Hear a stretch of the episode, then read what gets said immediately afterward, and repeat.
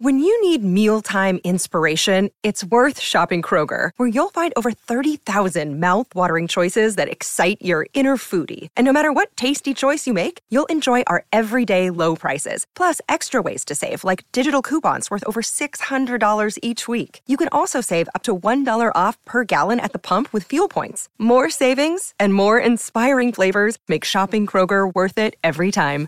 Kroger, fresh for everyone. Fuel restrictions apply.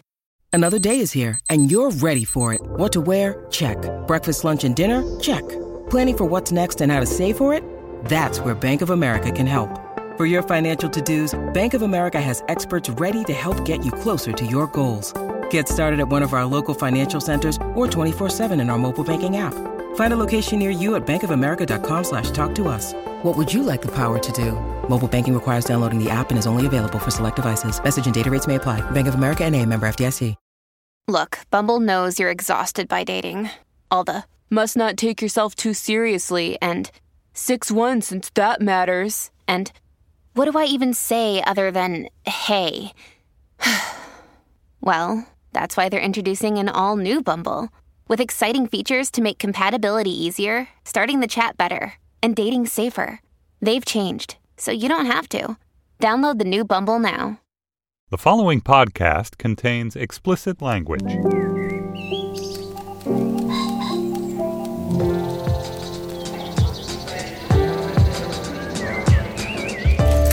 I'm Stephen Metcalf, and this is the Slate Culture Gabfest. We've seen things you people wouldn't believe edition. It's Wednesday, October 11th, 2017. On today's show, Blade Runner 2049 is the sequel to the much revered and path breaking sci fi classic. This one returns Harrison Ford as Deckard, a man tasked with killing synthetic humans when they get out of line. I'll watch what I say. The old one was directed by Ridley Scott. The new one is directed by Denis Villeneuve and stars also Ryan Gosling. And then Transparent is the Amazon streamer starring Jeffrey Tambor, Gaby Hoffmann, an incredible ensemble cast. I can't name them all. The sharply observed dramedy of manners is returning for a fourth season. Finally, Harvey Weinstein was an old fashioned mogul, a force of nature, a force of culture, combining taste and power to create a generation of classic indie movies. It turns out he is also a serial sexual abuser. We discuss. Joining me today is Isaac Butler. Hey, Isaac. Hey, Stephen. Uh, I should say, Isaac, you are a, a Slate contributor, you're a theater director, and author of The World Only Spins Forward An Oral History of Angels in America, uh, co authored with uh, Dan Kois. Hey, welcome back. Thank you for having me. Yeah, it's great to have you. And, uh, and of course, Dana Stevens is Slate's film critic. Hey, Dana. Hey. All right, well, let's dig right in. The original Blade Runner was neither a critical nor a commercial hit. When it first came out in 1982, it was a hybrid mo- movie that confused, frankly, I think a lot of people. Um, uh, it combined noir and sci-fi elements, and it was about hybrid creatures, so-called replicants or lab-grown human slaves. Uh, and it told the story of the man tasked with hunting them down and killing them when they went rogue. The film was directed by Ridley Scott. It starred Harrison Ford, Sean Young, Rutger Hauer. It's become, in the years since, it's become really a classic. A sequel now arrives directed by Denis Villeneuve. I'm sure I'm mispronouncing that. He has scored already a contemplative sci fi hit with the movie Arrival. And this new version stars Ryan Gosling, a Blade Runner, in search of answers about both his own origins and it's Blade Runner about life itself, right? The existential noir uh, is back. Let's listen to a clip. I should say, by the way, this is uh, this is from the trailer. I thought you might be able to help me with the case. Any idea where I could find him? You police plan on taking me in? I would much prefer that to the alternative.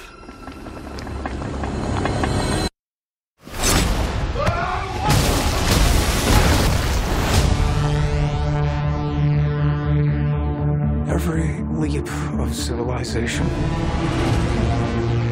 was built off the back of slaves. Replicants are the future, but I can only make so many. I had the lock. And he has the key. I think I found him. That's not possible. All right. Well, uh, Dana, there is a lot to discuss here, including I, I would love to hear everybody's feelings about the original movie, um, uh, which many people regard as, as maybe the greatest sci-fi movie ever made, and other people regard as a portentous mess. I think I switch back and forth every time I see it. But uh, but let's start at the most uh, natural starting place, which is what do you think of Blade Runner 2049? This occupies an unusual relationship to the original, right? It's not it is a sequel, but it's not part of a franchise. And the if if nothing else, you can say this about the original. Original, it it it abides, right? I mean, it has persisted in the cultural imagination. It's become this kind of cult classic. Whether it's a good movie or not is almost immaterial to how influential it's been in science fiction. You know, the way, the look of it, the sound of it, um, the the philosophical concerns. I just I feel like Blade Runner almost started a new era in science fiction, and uh, and so it's a very big task, obviously, to come back to that world 32 years later and try to make it come alive again. So, does this movie succeed at that? To me, not really. Uh, it's certainly visually dazzling and aurally dazzling, as you could hear from from the soundtrack. That is a very pervasive, omnipresent soundtrack in, in that clip and throughout the movie.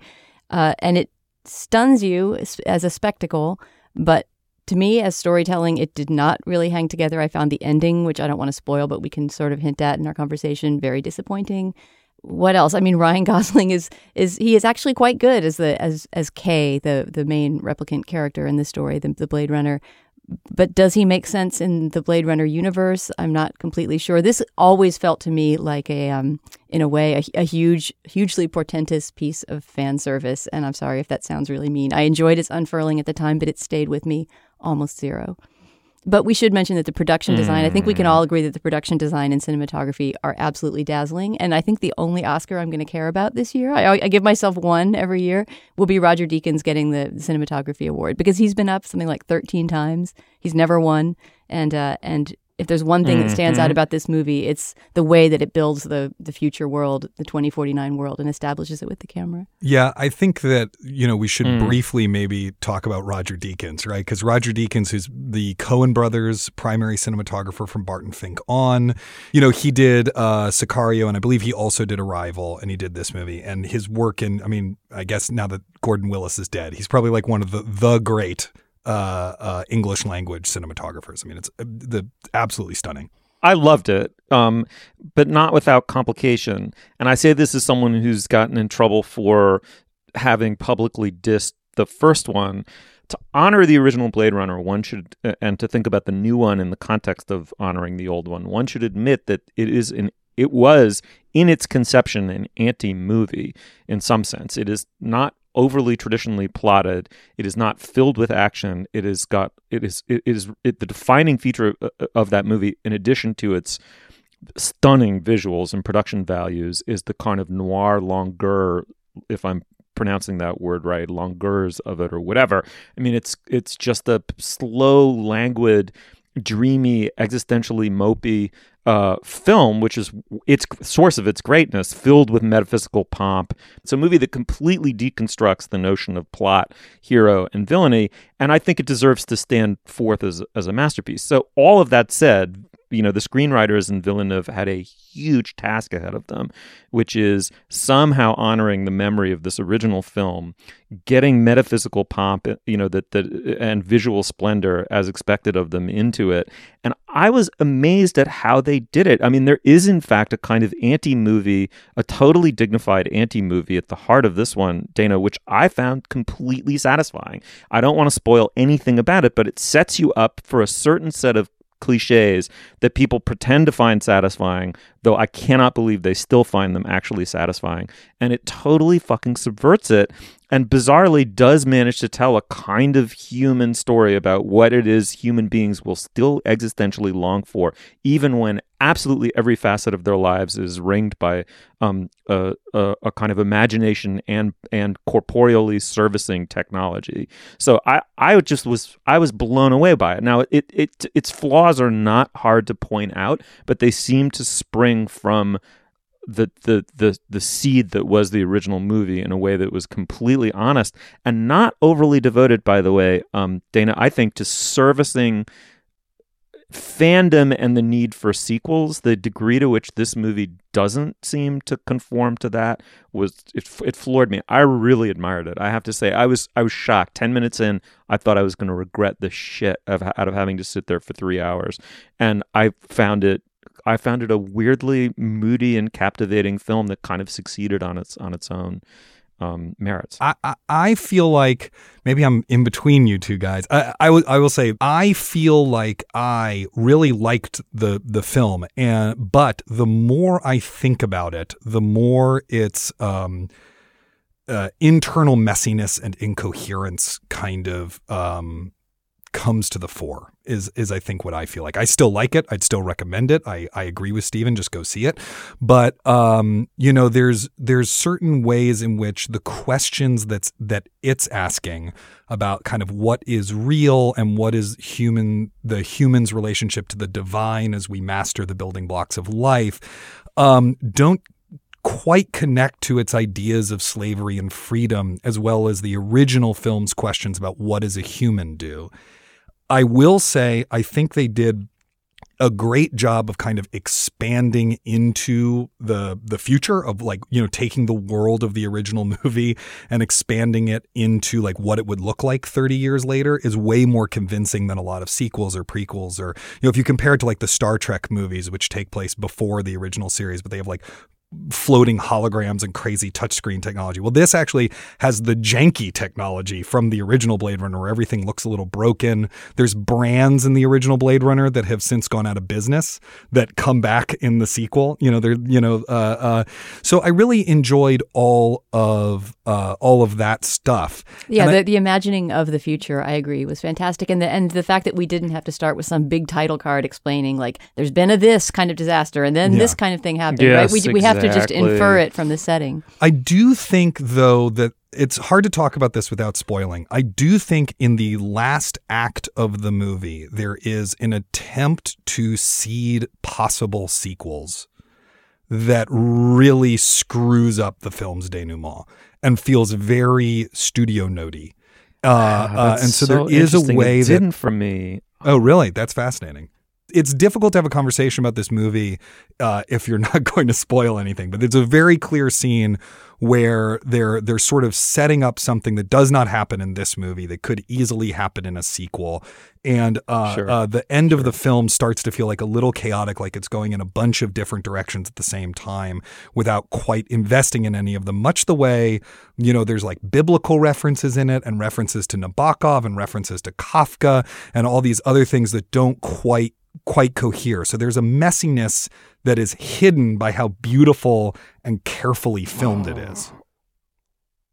I see. I the one thing, uh, Isaac, I don't, I don't disagree with any of the specifics there, but to me, at the heart of that is the thing that we can't spoil, and that to me landed. And once that landed, and I thought it was a daring fucking choice, right? I, I and it and it and it's absolutely in keeping with the kind of anti-movie you know nobility of the first one i felt as though the everything stray and weird uh, uh, weirdly and maybe inconclusive about the movie did did wrap up dramatically right? Um and but the other thing i want to point to and we cannot end a segment without talking about it is um in addition to the janky technologies there's janky harrison ford there's there's janky rick deckard uh returning I, Dana, you, you, this was obligatory. It was obligatory in Star Wars. To me, it felt obligatory in Star Wars and did not feel obligatory here. I thought Harrison Ford prepared a lot to be in this film and looked like he had emotionally prepared to be in it. And I, I again, like cathexis set in for me about 30, 35 minutes into this movie. So all of my critical faculties went out the window. I was in love with him and his return as Rick Deckard. I thought he was tremendous good in this film. Yo, yeah, I completely agree. He needed to be in it. It was not at all a cam- nostalgic cameo. Let's take a peek at Harrison Ford. It was really the character returning and playing a crucial role in the story. And he and Gosling actually had a real chemistry together. I wish he'd been in more of the movie. Yeah, I have no case to make against the the actors, the job they did, the uh, even the story that was constructed around them. I think there's the things about this movie that I would take issue with is it's it does seem like it's setting up sequel. I think it seems more like a studio product than the first one did, and less kind of having the courage of its own convictions to be something strange and standalone. But maybe that's inevitable given that it is itself a sequel. I think it's too long. It's too humorless, and uh, and I just think it loses Mm. energy. The energy kind of dissipated for me in the last the last few minutes, and the ending was very sort of is that all there is? But you know, I, but I would send people people that feel strongly about the first one should absolutely go and see what happened to this story 20, 30 years later. Can I say one one sort of thematic? There was a science fiction sort of idea expressed through a character or sort of a group of characters that that I really loved, and if there are sequels, I would like to see this explored, and that was Joy. Joy was amazing. Best Who- part of the movie. Incredible, right? So Joy is the is the what would you call her? The digital girlfriend of Ryan Gosling's K, the, the main character who's a replicant. And the sort of supposition in this future is that you can it's not unlike her, Spike Jonze's film Her, except that Joy also has you know a physical manifestation as this kind of holographic projection. And so she is a digital girlfriend who can be anything you want her to be. This of course makes it sound like she's going to be all about uh, objectification and that she's going to be a mere kind of digital sex doll. But in fact, she seems to be what the replicants were in the first Blade Runner, right? A sort of um, non-human creation that's that's that's vying for or striving toward or longing for humanity. And and she does seem to have some sort of emotional and intellectual life separate from the Ryan Gosling characters. She can shift appearance. She can uh, be sort of carried around in this little pocket-sized holder that will allow her to to go out into the world, but that gives her certain limitations as to her mortality. You sort of learn those laws as you go along, and in a really really wonderful, probably the best visual effect of the movie, and again one that is truly expressing an idea. There are these giant joys, like I would say they're ten stories tall or something. These avatars of her, because of course she can be bought in duplicate, wandering the streets of this future Los Angeles, um, sometimes naked. One one is dressed as a ballerina and is dancing in toe shoes, and so as people are you know moving through these murky, uh, futuristic, post-apocalyptic spaces, there are these giant women walking among them, essentially selling digital avatars of themselves, and that is such a dark and fascinating and smart way of thinking about what the future of the commodification of sexuality might be. Totally. Yes. That uh, I really hope it gets explored more if there are more movies. There's another scene in the film which I won't spoil in, involving joy that is like, uh, and it's largely wordless, and it's one of the most beautiful, powerful things I've I've I've seen in cinema. The thing that I find interesting about this movie is the original Blade Runner has been so influential on cyberpunk and science fiction that the things it's influenced now influence its sequel, and that's I mm-hmm. think one of the fascinating things to watch. Yeah, completely agree. Okay, well, I think it's. I think we. I think there are three thumbs up of varying degrees of enthusiasm. But go see it, Blade Runner 2049, and discuss it with us at facebook.com/slash culturefest. All right, moving on. This episode is brought to you by Snapple. Welcome to the Snapple Market Auditory Experience. Close your eyes. Imagine you're walking into your neighborhood store. You make your way to the back and reach for your favorite Snapple flavor. You can't wait. You take a sip. Whoa, that's a lot of flavor. Hmm. What flavor are you holding? Now open your eyes and check out Snapple.com to find ridiculously flavorful Snapple near you. All right, before we uh, go any further, uh, I think we have some business, don't we, Isaac? Are you you doing? You're handling our business now. You're filling those shoes. Is Isaac that much of a fop, Steve? Can he can he read the business today? I well, I think of this really as a test. We'll determine it based on how well you do. I I just want to say I'm a fop in all sorts of different senses of the term. Um, first, our Slate podcast pick of the week is Hit Parade, Chris Molanphy's brilliant podcast about the stories behind chart topping hits. Chris is fascinated by how music becomes and stays popular. And so far, Hit Parade has examined the week the Beatles swept the entire Billboard Top 5 and the surprising history of UB40's Red Red Wine. Most recently, he took on the music industry's war against the retail single, which would contribute to the massive contraction in the music industry in the early 2000s. So check out Hit Parade in its own feed. Just search for Hit Parade wherever you get your podcasts. Also, uh, we'd like to let you know that Slate is putting on a really cool event in New York on November 8th. It's called The People versus Trump Year One, featuring Jamelle Bouie, Isaac Chotiner, Dahlia Lithwick, Julia Turner, and more. It's a series of one on one conversations with those at the forefront of politics, media, the law, and activism as they compare notes on the lessons, challenges, and victories they've seen over the past year and what they expect from the next. That's at 7:30 p.m. on November 8th at the New School Auditorium in New York. Go to slate.com/live for tickets and information. In Slate Plus today, we'll be talking about how McDonald's ran afoul of Rick and Morty's rabid fan base.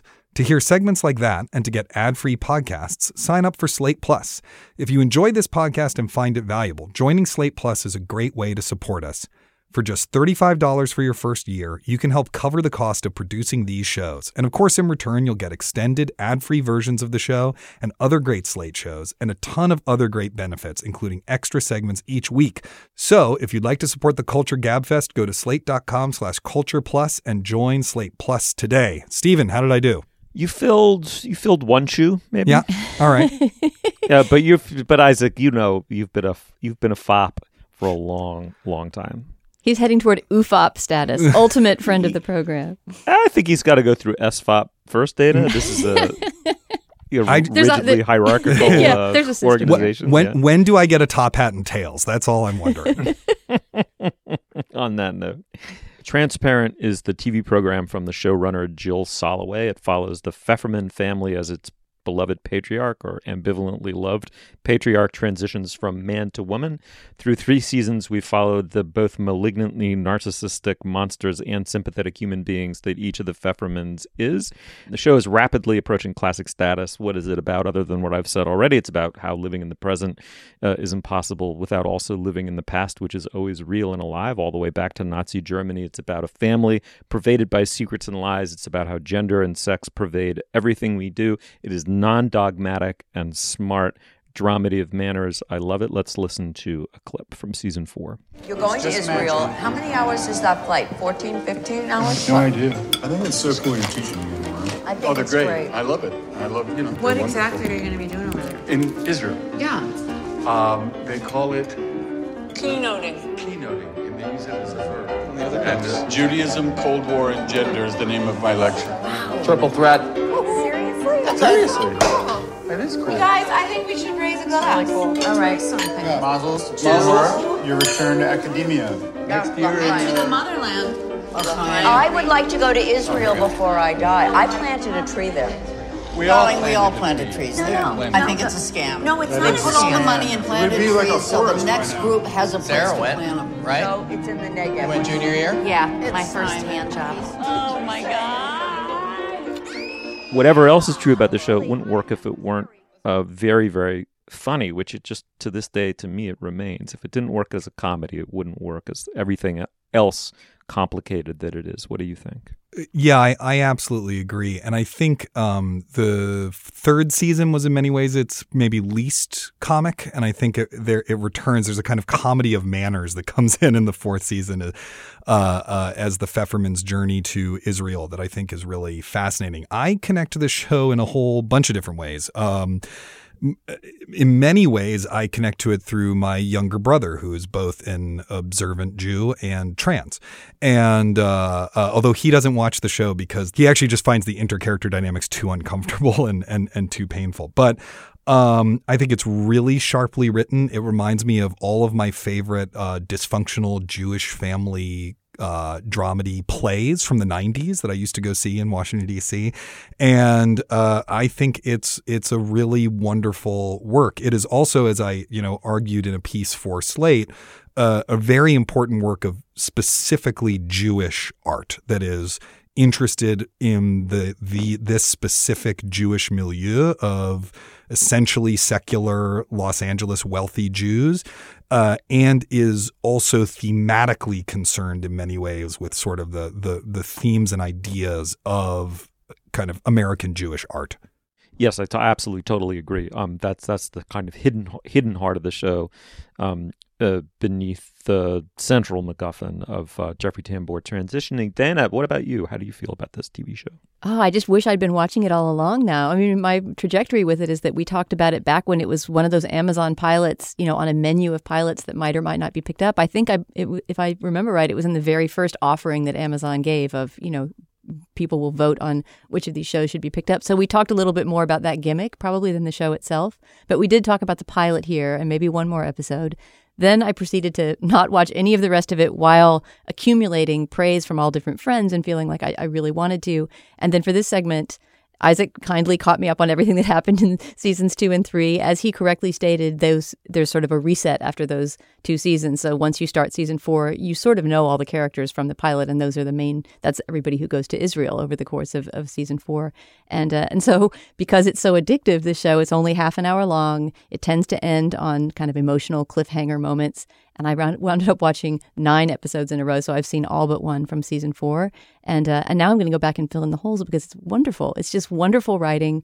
This family Yeah. completely comes alive, and uh, yes, there's that attempt, which is very common now in cable television shows, to create these awful narcissistic characters that are still somehow lovable. But to me, the lovability really prevails by season four. There's really a warmth in this family and a, a sense that everyone's story matters in the family. It's not at all just Maura's story of, of coming out Mhm. as trans. It's there are so many stories going on besides Maura's. There's all three of her children having, you know, various gender and sex related and also just professional and you know addiction related and other kinds of uh, encounters and uh, and traumas and problems to solve and and then there's the character uh, played by Judith Light Shelley the uh, the the wife of Maura who has now established this this friendship with her that in season 4 I've really loved seeing develop hmm Yeah, I mean, it gets it it gets at something so true about how families, in addition to being an aggregation of individuals, are also living organ eh, are are also constitute a single living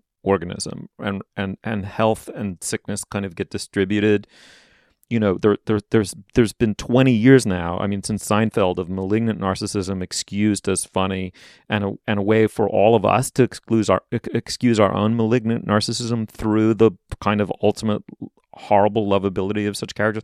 I think this completely transcends that dialectic in a way. The show is so perceptive about what makes a person a person, and and and how shot through with you know hypocrisy and befuddlement um, people are and what they're trying to work out with one another. And there's a wonderful moment where Jeffrey Tambor, where Maura says to um, Gaby Hoffmann, uh, warns her against, I think, the relationship with Cherry Jones, who plays an Eileen Myles like uh, a feminist poet with whom she strikes up a quite complex sort of mentor mentee relationship. And anyway, that that that's also that they're they're also having an affair. And and and Jeffrey Tambor says something about well don't get too involved. Just, he says something about being too dogmatic right?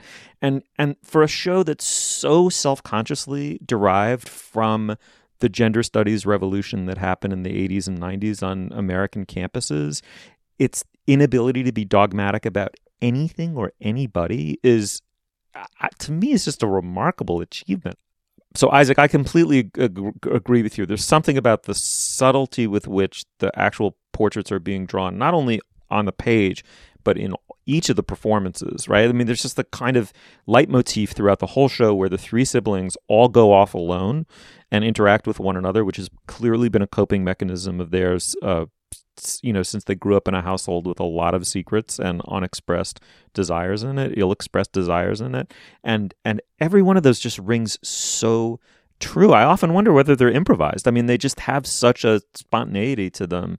Um, it's really a it's really a, a, a beautifully realized work of, you know, popular and dramatic art, right? Yeah, I totally agree. And one of the things that, at least for me, made the third season kind of difficult going is that it scatters the three siblings and they rarely spend any time on camera together. And so when they do at the end of the third season, it's a real relief to see them together again. And the fourth season has a lot of them kind of bottled up in a bus together. Um, I think you hit on something that's really important, which is that, you know, Transparent isn't dogmatic. It develops its themes and its ideas dialectically. There's always argument. There's always another argument to be made. which And is very Jewish as well, right? It's very Jewish, right? It's a Seder dinner with everybody yelling at It- each other. Yeah, exactly. Exactly. And so what I think is really bold is that it takes that approach and brings it to bear on a subject that it's basically been left off screen for most of the show, which is Israel and Zionism. And the result is that you have an American television show saying things that I never thought I would hear on an Amer- on American television, maybe in my lifetime. You know, you have a there's a scene where one of the characters uh, uh, refers to the settlements as stolen land, for example, and there's there's a part where where uh, activists connected to to BDS, the the boycott, divest, and sanctions movement, which is looking to bring financial pressure on Israel to um, end the occupation. Uh, you know, where they're they're given room to speak their viewpoint. Um, but the show then takes that viewpoint and puts it in contrast with, you know, hardcore Zionists, sort of uh, mealy mouthed liberals who don't know what they're talking about. You know, you know, like it, it all exists as part of that ongoing Seder table screaming match that makes the show so thrilling and so delightful. All right. Well, season four of Transparent has dropped. It's binge ready uh, in case you haven't gotten to it already. As always, we are eager to hear what you think about it at facebook.com slash culturefest. We regard it as a terrific show still in its prime. All right, moving on. Just a note uh, Benjamin Frisch, producer, uh, dropping in here uh, to say that Tuesday, while we were recording the show, um, Ronan Farrow's New Yorker piece about Harvey Weinstein uh, came out, but we did not uh, see it during our recording, and um, which is why it's not referenced in this segment. Thanks. Well, um, now a very, uh, I'm sorry to say, dreary topic. Harvey Weinstein uh, was thought of as kind of an old fashioned mogul, a throwback. He was, a, as I said, a force of nature, a force of culture. He combined taste and power, created a generation of classic indie movies like Good Will Hunting and Pulp Fiction. Uh, turns out he was an old fashioned mogul in another way. The ca- casting couch apparently accompanied him everywhere. And I think that that's just a glib way to put uh, put it relative to, frankly, relative to how utterly repulsive his behavior apparently was, for which he has now been fired by the company that bears his own name.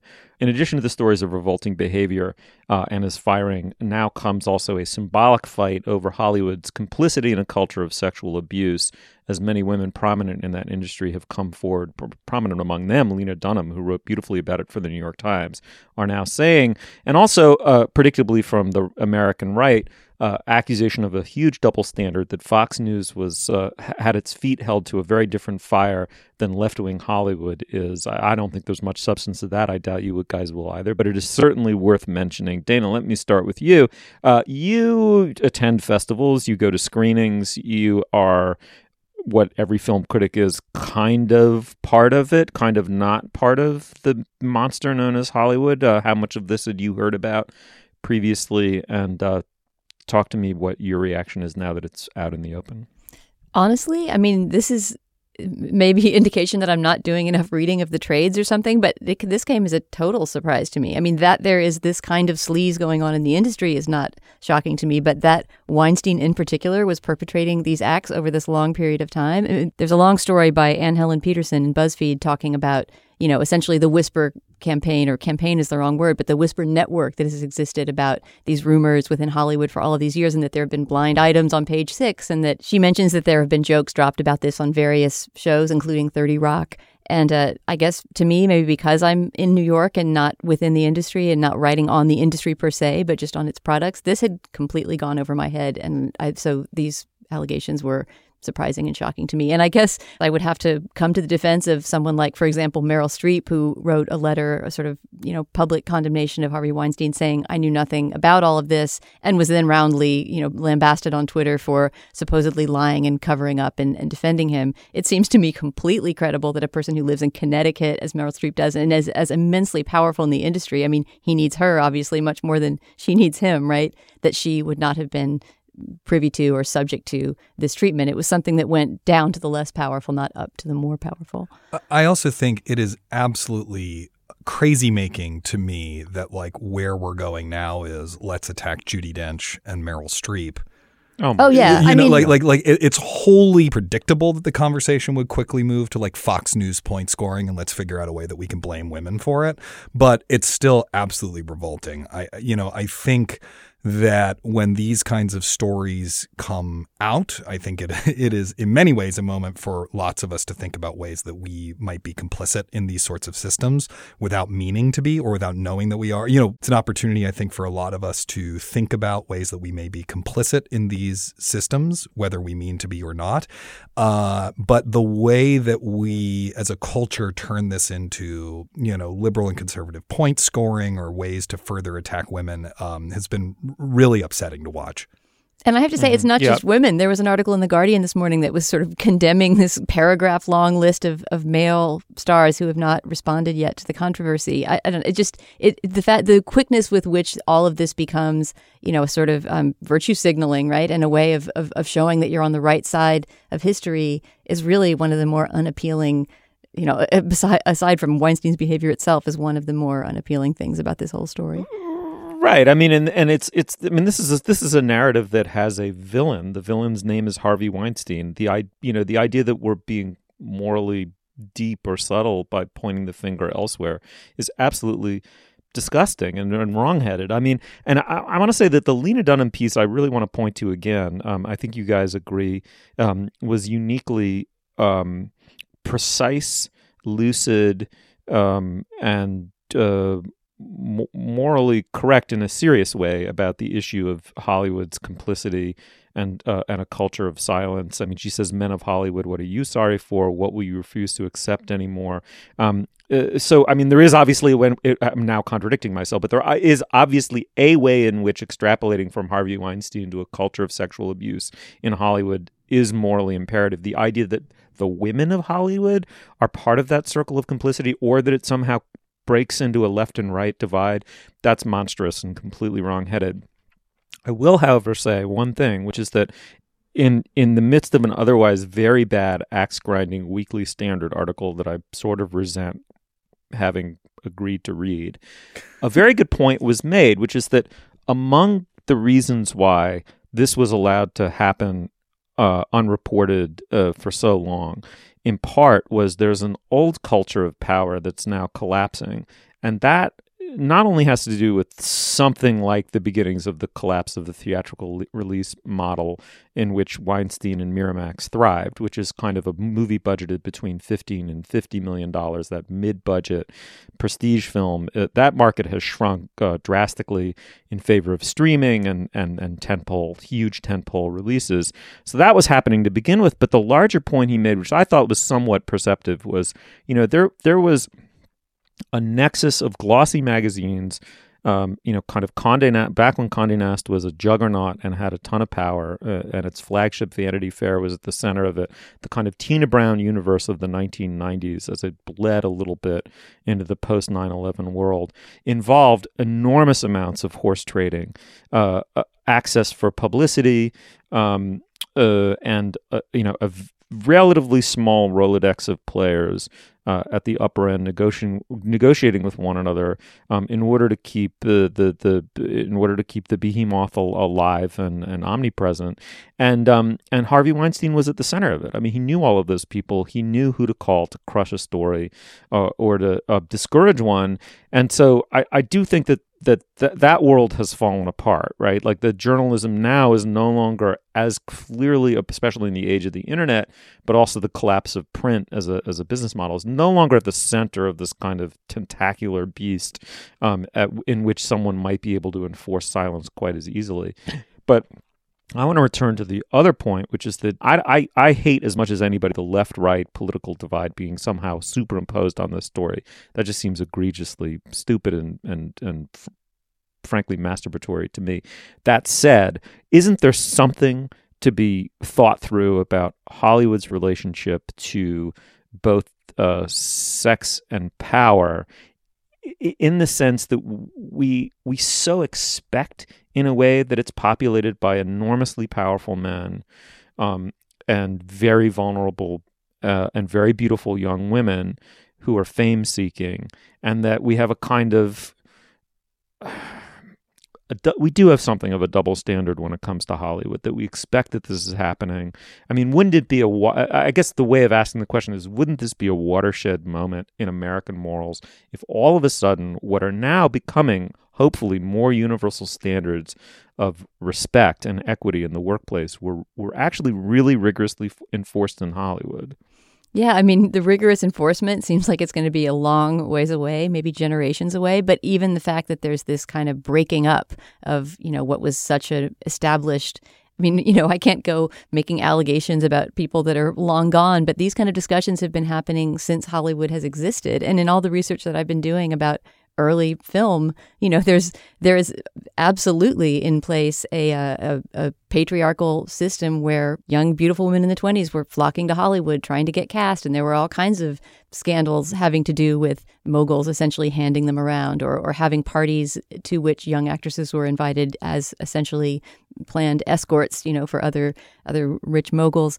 And that whole world has been so hidden for so many generations that it does feel like, as do many things in the Trump era, as if something ugly that was always there just out of sight has just broken into view. I have no idea what the next step is to try to dismantle that system, but it seems like people are starting to ask for it and press for it. Yeah, and I also think another thing that's happened, and this is a positive thing, is n- norms around what is newsworthy in this subject matter. I think have changed pretty rapidly because of largely. I think the the turning point is actually Cosby and the Cosby allegations. Um, one of the pieces we read uh, for this week was a piece in the Wrap where a, a reporter says that that she brought these, you know, uh, some collection of Weinstein wrongdoing stories to the New York Times in the early aughts, and they didn't pursue the story. They said he's not a politician or you know a, a public. He doesn't hold public office, so I don't understand why this is newsworthy. Which itself is a change from the you know Clinton impeachment trial, where we're like, well, is does this really matter? You know, a lot of people were like, you know well, but does this really matter that he cheated on his wife or whatever? And so now it's like, well, but he's not a politician. And then Cosby happens. And now it's like, actually, these are powerful public figures and these stories are newsworthy. I think the Weinstein story hopefully will create an opening for more of these kinds of stories to be, you know, rigorously reported and released and will hopefully lead to the kinds of shifts that we're talking about. As recently as the show Entourage, which I think I saw mentioned in, in somebody's, maybe it was Lena Dunham, in somebody's response to this Harvey Weinstein scandal. But that recently, right? That show just finished existing. I don't know, a few years ago, there was a movie of it. And that was an undisguised celebration of this exact world of kind of, you know, the, the achievement of enough power in Hollywood to become a, a sexual mogul who can trade in mm-hmm. female flesh. Yeah, no, exactly. And, and, and I, I think a, a key revelation here is not only his behavior, but, but, but, but people, uh, women especially, hammering home the point that for a man to use power to get sex it is almost by definition a sadistic act that I mean I can't speak to what happened between Harvey Weinstein or anybody. I find the accounts completely credible. I want to be clear about that.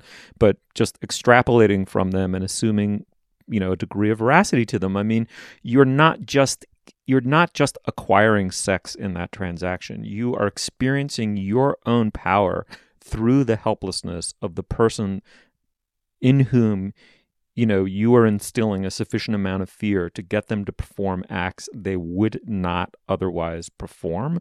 And i think it's important one of the ways that this may stop is when it becomes clear that that is among the ugliest things a human being can do to another human being. And the idea that you would do it it will occur to some of these men that between them and their desire will come the realization that they're acting as monsters and not as cool kids or as moguls or as mockers or as Nietzschean, you know, supermen, but really as as filthy, filthy scumbags, and and and maybe something, some some of the bite of desire that they they feel or think they're feeling will will give way to that. And I think uh, among among the things that are coming out now is just is just what it is to use power to get sex. Before we wrap this segment up, I do want to say I think we should sort of tip our cap or you know what throw them in the air whatever we do um, to Jodi Kantor and Megan Twohey who rigorously reported this story got it in the Times got people to use their names go on record. Uh, I mean it's an incredible piece of journalism as well that has had an immediate impact uh, on on this issue, and uh, uh, is just a really an incredible piece of reporting. Oh, I completely agree, and I feel like that did get lost in the uh, in the responses to it. I mean, there's been so many stories about, as you said, people who have either tried to report this story or decided not. Rebecca Traister wrote about considering pursuing this story and deciding not to for various reasons, including that Harvey Weinstein had physically threatened and attacked her then boyfriend at one at one party. Um, and the fact that Jodi Kantor and Megan Twohey had the courage and the rigor and took the time to really report the story outright may may change the history of Hollywood. All right. Well, on that note, uh, this is uh, this is one to talk about, right? I mean, this is this is the, the disinfectant is going to be sunlight. Uh, so if you feel the urge, come talk to about it with us at facebook.com/slash culturefest or anywhere. But um, here's hoping against hope, and era uh, has come to an end. All right, moving on. All right. Well, now is the moment in our podcast where we endorse Dana. What do you have? Stephen, I have a double endorsement this week. I'm going to go go long. I'm going to be a you for a week and endorse two things. Uh, the first is a very sobering, long reported article in the Guardian by Paul Lewis that's about it's about so many things. I mean, it is essentially about a group of tech executives from Silicon Valley who have now really soured on uh, social media and are really rethinking the essentially the consequences of what they've been inventing for the past few years. And uh, some of them, to varying degrees, are getting off of social media. Others are working within the industry from this this ethics angle of sort of trying to figure out the uh, the negative consequences of this persuasive technology that they're inventing. For example, the inventor of the Facebook like button, the designer who first coded that button and got us all into this culture of, of obsessive and addictive liking, has some really really interesting things to say about the repercussions of that. And uh, it goes way beyond the sort of Pico Iyer style. I personally am going to drop out and go to a Buddhist monastery in southern France. You know, kind of smug Luddite position. And it goes way beyond that and actually really does start to think about what these kind of social media addictions and the effect the effect that they are having in the electoral system and on people's attention span and and in all kinds of cultural realms. And uh, it's very sobering to read. It makes you want to change in some way your relationship to the internet uh, while realizing that you're not going to fulfill that Pico Iyer dream of somehow purifying yourself. And everyone I've shown it to, I've sent this link to a few people. Everybody has said this is really making me rethink some things. So that's one of the things I'm endorsing. It's called Our Minds Can Be Hijacked: The Tech Insiders Who Fear a Smartphone Dystopia. It's in the Guardian, and we'll put a link on our show page. My second endorsement is something I've never done before in this segment, but I'm going to endorse an Indiegogo campaign for something that I think is really worthwhile and wonderful and that I contributed to recently. So this past weekend, I went to the International Buster Keaton Society convention in Muskegon, Michigan.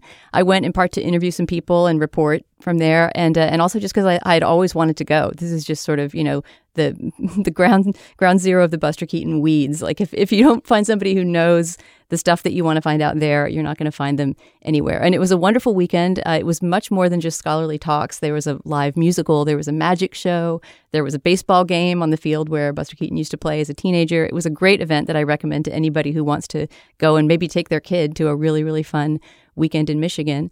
Um, but one of the missions of the society is, of course, to preserve the legacy of, of Buster Keaton. And like everything else about Hollywood history, you know, silent film history has a way of disappearing and burying itself. And LA, God love it, has not been that historically great at preserving its monuments. It's always building over places that were absolutely crucial to the growth of the film industry and leaving them either unmarked or mismarked. And that is certainly the case with Keaton. So this studio where he worked from, I believe it was 19, I guess it would have been 1920 to 1929 or so, in which he made basically all of the great silent films that we know him for, two reelers and features as well.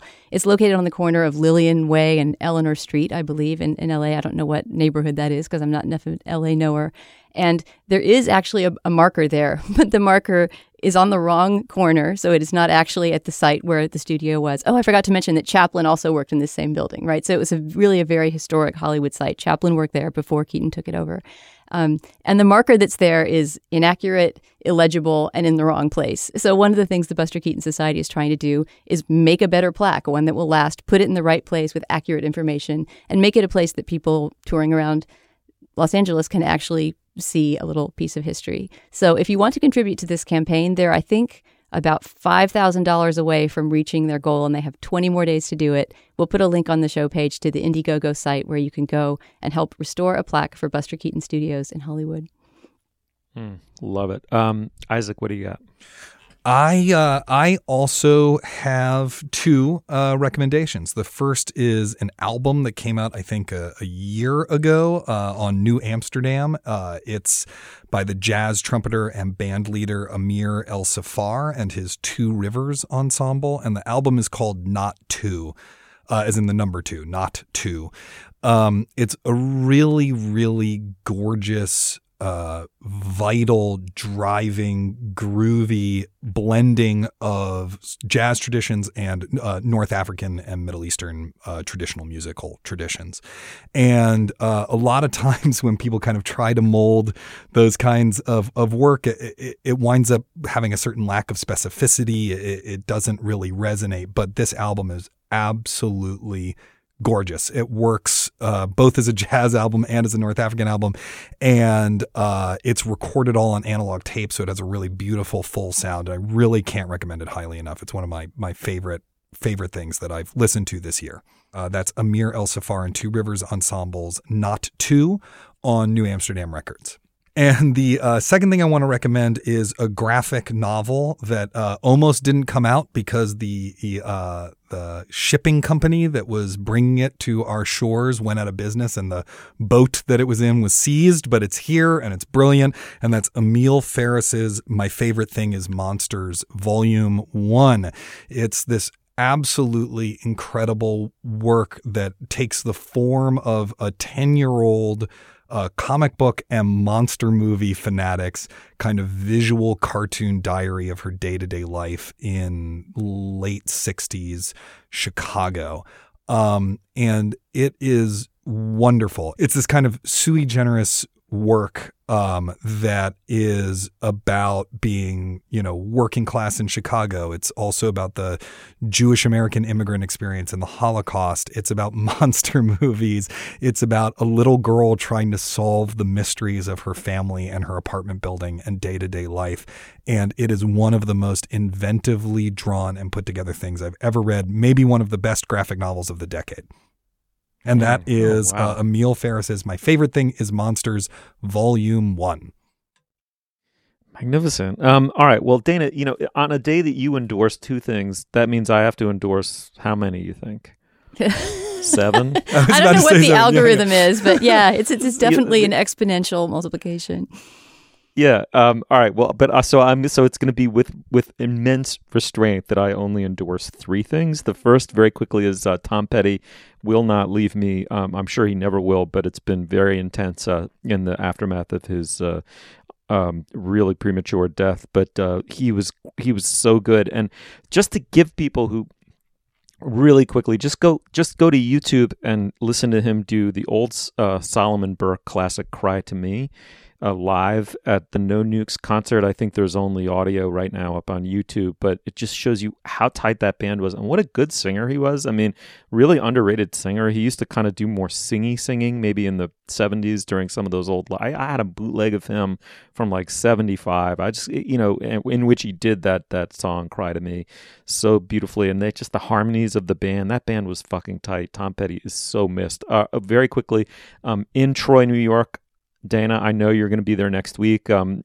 it's called Sunhee's Farm and Kitchen. It's a Korean um, Korean food joint in Troy. It is so good. If you are anywhere near the Capital District, um, seek them out for lunch or for dinner. There's also a really cool bar attached to it. Those guys are doing great frickin' work. And finally, I've only just uh, discovered and caught up with the band called Yumi Zouma. Uh, I don't know if anyone knows them. Just really poignant, dreamy, weird uh, pop music. Stephen, our intern Daniel, is pumping his fist in the booth. He apparently loves Yumi Zouma. Oh man, Daniel, my bro. No, I love I love these guys, and they're there's like you can look it up. They're like kind of there's kind of an interesting gimmick where they live. One of them lives in Paris, one in New York, and one in New Zealand, and they drop box a lot of the tracks and then and then blend them into the band. But it's like ju- just it's just fantastic dream pop.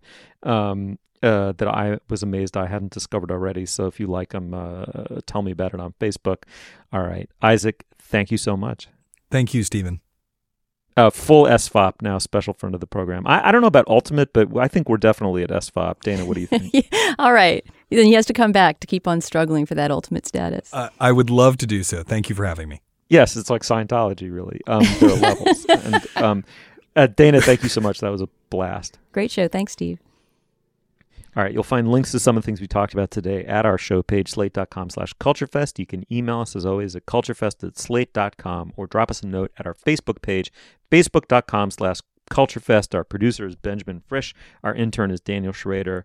Uh, Andy Bowers, he's, uh, as always, the chief Poobah officer, the CPO of the Panoply Network. The Culture Gabfest is part of Panoply. So there's an entire roster of very like minded but also quite diverse shows at panoply.fm. Our Twitter feed is at Slate Cult Fest for Isaac Butler and Dana Stevens. I'm Stephen Metcalf. Thank you so much for joining us, and we'll see you. We'll see you soon.